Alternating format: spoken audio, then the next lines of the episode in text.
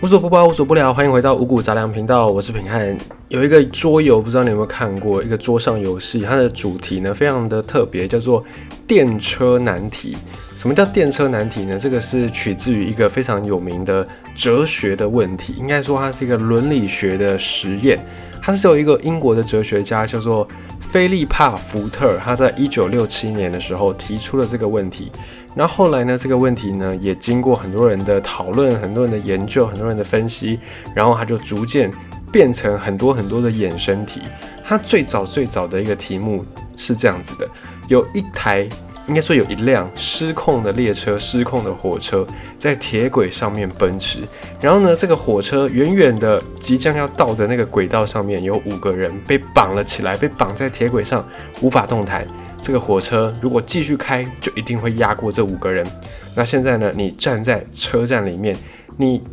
旁边就是那个可以改变列车轨道的操纵杆。你只要轻轻一扳，那个列车就会转向另外一条轨道，不会压过这五个人。可是呢，你如果让列车让这个火车换到另外一条轨道，另外一条轨道上有一个人，他也被绑着，他也被绑在铁轨上。这个时候。你要怎么做？你要什么都不做，让这个火车直接压过五个人，还是你要选择拉下这个操纵杆，让火车换到另外一个轨道，可是会压到另外一个人？你会怎么做选择呢？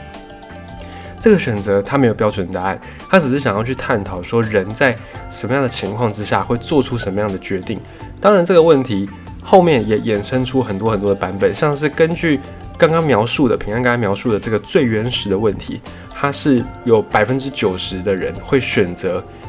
改让火车改道，就只压一个人。就既然都一定有人要牺牲，那就只牺牲一个人就好。大概百分之九十人都会选择压压过一个人。可是呢，当那五个人，就是当那一个人当中，如果有呃，我们刚才讲他如果备用轨道的话，他会压过那一个人。当那个人里面如果是呃，受测验的人的亲朋好友，就比方说，我问你这个问题，然后那一个人是你的亲朋好友，这个时候呢，你就会选择去压过那五个人。所以这个题目还蛮有趣的，它就也衍生出很多很多的讨论跟实验。然后呢，有一款桌游，它就是也以此为主题来去制作。好，但我们今天不是要讲桌游，我们今天要讲的是，也是一样，在现实生活中，它也跟电车难题非常的像，就是现在的疫苗到底谁要先打？因为现在疫苗已经问世了，甚至很多国家已经批准了，已经授权了，开始在打了。然后在美国，他们就面临到一个问题：到底谁要先打这些疫苗？他，呃，很多人就说，这个美国决定谁先打疫苗是一个跟电车难题一样的很难抉择的问题。为什么呢？因为这个疫苗虽然它已经通过了美国的食品药物管理局的紧急授权，只要你是十六岁以上的人呢，你就可以来施打。然后十二月十四号，就两天前，美国已经打了第一针的，是在纽约的一个护理师他接种的。然后呢，在今天呃明天，就是莫德纳另外一支疫苗，明天美国这边也要授权使用。可是要等到全美国的人都能够注射，大概要等到明年的春天，甚至更久之后，在每个人都能够接种之前的这段疫苗还不够多的半空窗期，现在美国的医疗已经几乎崩溃。然后疫情还没有完全退下来，这段时间是最难熬的。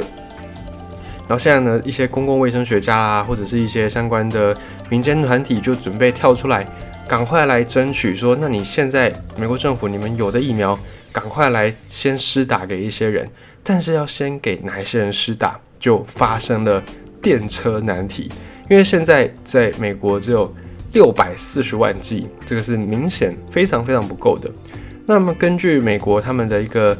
呃官方的说法，官方他们颁在十二月初的时候有颁发一个指南一个指引，然后这个指南呢就是定义说，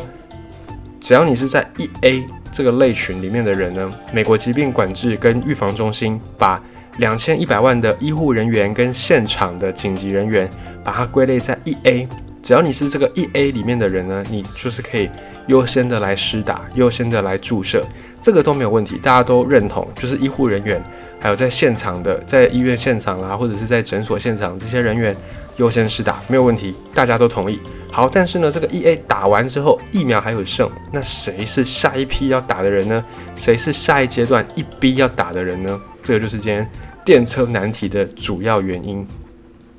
这个一 B 有提出很多种说法，比方说，在美国的前食品药物管理局的里面的一个专员，他就有讲，如果呢一逼就是剩下再来要打的这一批人，他觉得应该是要在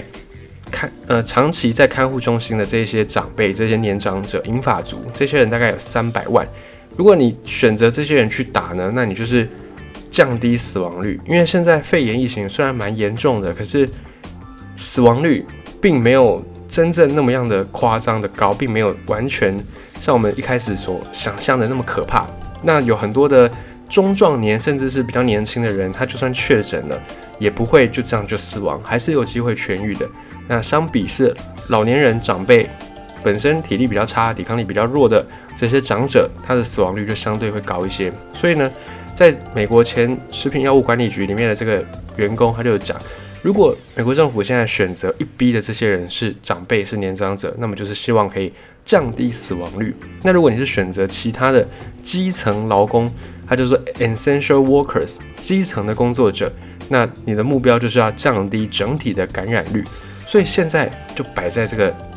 铁轨上两个难题：你究竟是要最大限度的把死亡率拉低，还是你是要让所有的人？整体的感染率能够降低，不要每天有这么多的确诊的人呢？你会怎么选呢？根据美国的疾病管制还有预防中心他们的定义，这些 essential workers 基层的工作者占美国整体劳动市场的七成，也就是几乎是所有的劳工了，就已经七成了。那这些人就非常非常的多，因为这些人很多，但疫苗没有这么多，所以有一些人呢，有些学者、有些专家也跳出来说。不可能，就算如果是要以基层工作者先打，也不可能是所有的基层工作者都打。要先把这个范围再缩小一点，缩小到不得不跟公众互动的这些前线工作者，比方说像老师，老师就要跟很多小朋友互动，所以老师就算是这种前线工作者。那另外一个跟美国疾病管制跟预防中心没有利益冲突的医学专家委员会。这个委员会要投票决定到底谁是第二批，就是我们刚才讲的一 B，谁是一 B 这一群的人，谁是第二批要接种疫苗的人。根据上一个月最新一次的会议上，这个委员会所有能够投票的人都支持说，基层工作者要打，还有六十五岁以上的长辈，还有本身健康状况没有这么好的民众要来打。可是呢，疫苗就真的不够这么多。那现在社会正义也被讨论进去，也被考虑下去。现在很多人呢在这边拉扯，在这边着力。有人就提到说，从这次的疫情感染的状况就可以发现，中低收入户的或者是有色人种，他们这些人呢，在病毒的感染率上比较高，死亡率也比较高，而且他们从能够检测啦，或者是能够育幼啦，或者是能够线上学习、线上工作的资源，相对白人都比较少，都比较短缺。然后呢，在这些基层工作者、广大的劳工当中，这些少数民族、少数族裔，比方说拉丁裔哦，或者是亚裔，或者是低收入跟低教育的工作者，这些人呢，在基层工作里面，基层工作者里面又是占大多数，所以。如果最后决定是这些基层工作者能够先打，那这些相对来说比较社会上弱势的族群就能够获得比较好的一个保障。但是呢，这个它是在实现一种社会正义，却跟世卫组织、却跟美国的国家科学啦、工程医学科学院这些国家组织的意见是相反的。这些包含世卫组织也好，或者是美国的国家这些医学科学院，还有很多的公共卫生的团体都觉得说，在这个疫情当前，当然疫苗是有限的，但是虽然那些有色人种，虽然这些少数族裔或者是这些长辈啊，他们是比较弱势的，当然他们也需要一些资源，疫苗的资源。可是呢，在现在现阶段，减少死亡率才是最重要的，所以。美国的一些国家单位，或者是世卫组织，还有很多公共卫生的团体，他们都主张说，应该要是长辈先施打，病人先施打，然后再来才是基层的工作者，再来才是基层的人员。那现在到底怎么样呢？没有，还没有一个定案，可能还在讨论当中。在美国，他们美国是一个蛮呃跟台湾不太一样的，在台湾我们就是地方平常会自治嘛，就是没有事的事情就各自管各自的。可是呢，在遇到像这种疫情这种比较大的一个天灾的时候，中央就会跳出来，然后由中央说的为主。但是呢，在美国他们是属于联邦制，联邦制也是跟台湾有点像，就平常没事的时候就自治，然后。需要对外的，比方说外交，比方说国防、军事，哦，这种就是由美国的联邦统一来做代表，来统一对外。那对内呢，就是各个联邦，就有点像是每一个联邦就差不多等于是一个国家的这种概念。所以每个联邦他们自治的权利是蛮大的。比方说有些有些州啊，它是禁止抽烟啊，禁止抽大麻；有些州是抽大麻是合法的。就每一个州每个州的法律就又不太一样。所以这个时候。美国呢，他们的各个联邦、各个地方、各个州也有不同的定义。根据美国官方国土安全部的定义，基层工作者这些基层工作的人，在美国大概有九千万个。然后甚至呢，他们还编了一份工作名单、工作名册，呃，就是说明说要如何在疫苗有限的状况之下，先优先把疫苗提供给必要的工作者们。然后各个州又各自在推出自己定义的基层工作者。比方说，在路易斯安那州，他们开始先规划狱警在监狱里面的警察，还有食品加工的工人要先施打。那在内华达州是老师，还有大众运输工作者，什么公车司机、电车司机这些人要先施打疫苗。可是呢，像老师就是有点，呃，每个州每个州又有不同的定义。有人觉得说，如果在要投那个一 B 是哪一群人的这个医学委员会。他们的最终目标是要减少这种健康上的不平等。就如果他们是要以社会正义为出发点，要去照顾这些在资源上相对比较弱势的少数族群，或者是这个中低收入户的话呢，那老师就不应该被归类在一 B 这个类群当中，因为老师都还有领薪水，这个薪水都是大概是中产阶级的薪水，而且通常你能够当到老师，在美国。你比较可能会是有大学学位的白人，那这样的一个类群，在这次疫情当中，并不是最主要受到冲击的这一群人，所以有一些人就觉得说，如果这个医学委员会要投一批是哪些人的这个委员会是要减少弱势之间的那个贫富差距的话，那你就不应该把老师当做第二批要施打疫苗的人。但是呢，也有另外一个声音，就是说这个老师他其实蛮特别的。他虽然也算是基层工作者，可是呢，他是要确保孩子的受教权。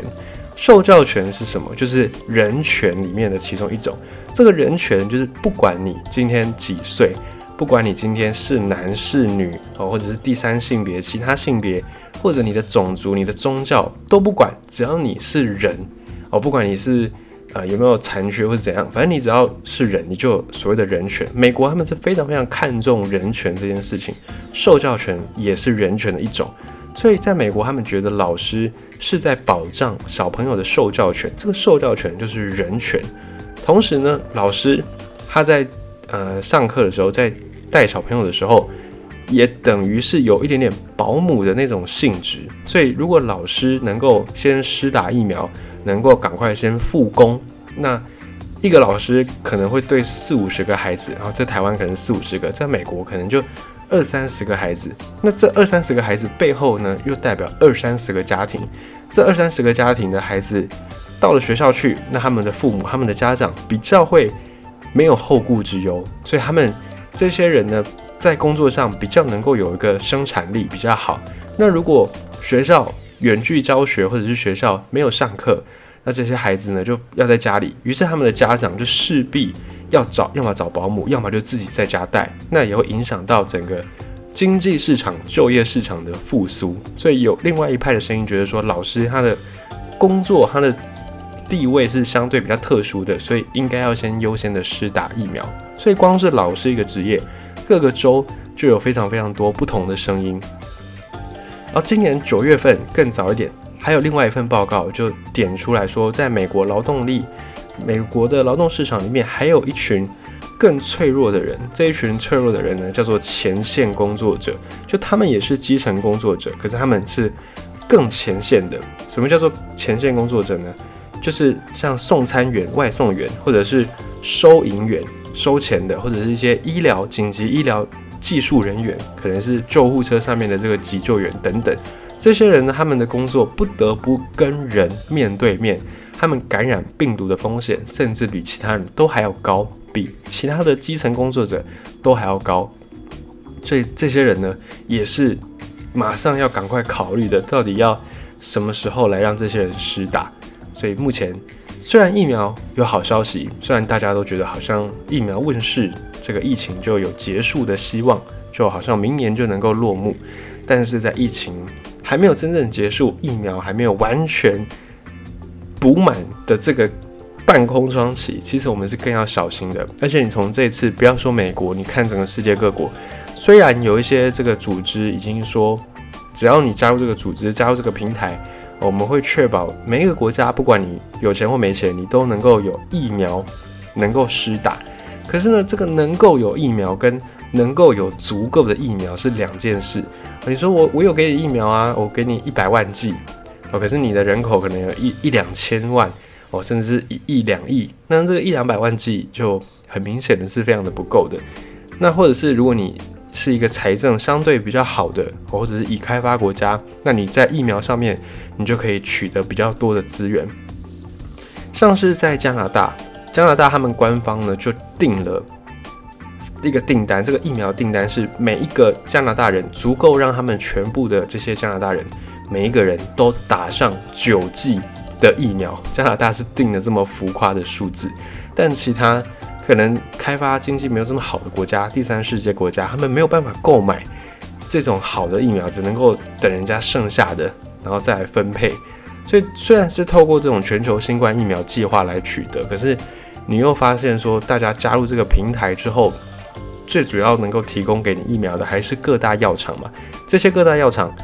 疫苗能卖，我当然不要用捐啊，卖有钱呢，捐就只只只是公益，做公益。哦，有一个好名声，可是实际上没什么利益，所以这些药厂虽然他们也有参加这种疫苗的平台，会提供一些公益的疫苗，可是这些药厂当然不可能提拨很大的数字，当然能卖有钱，我当然用卖啦。哦，逼不得已我才提那个最低的量提拨作为公益用。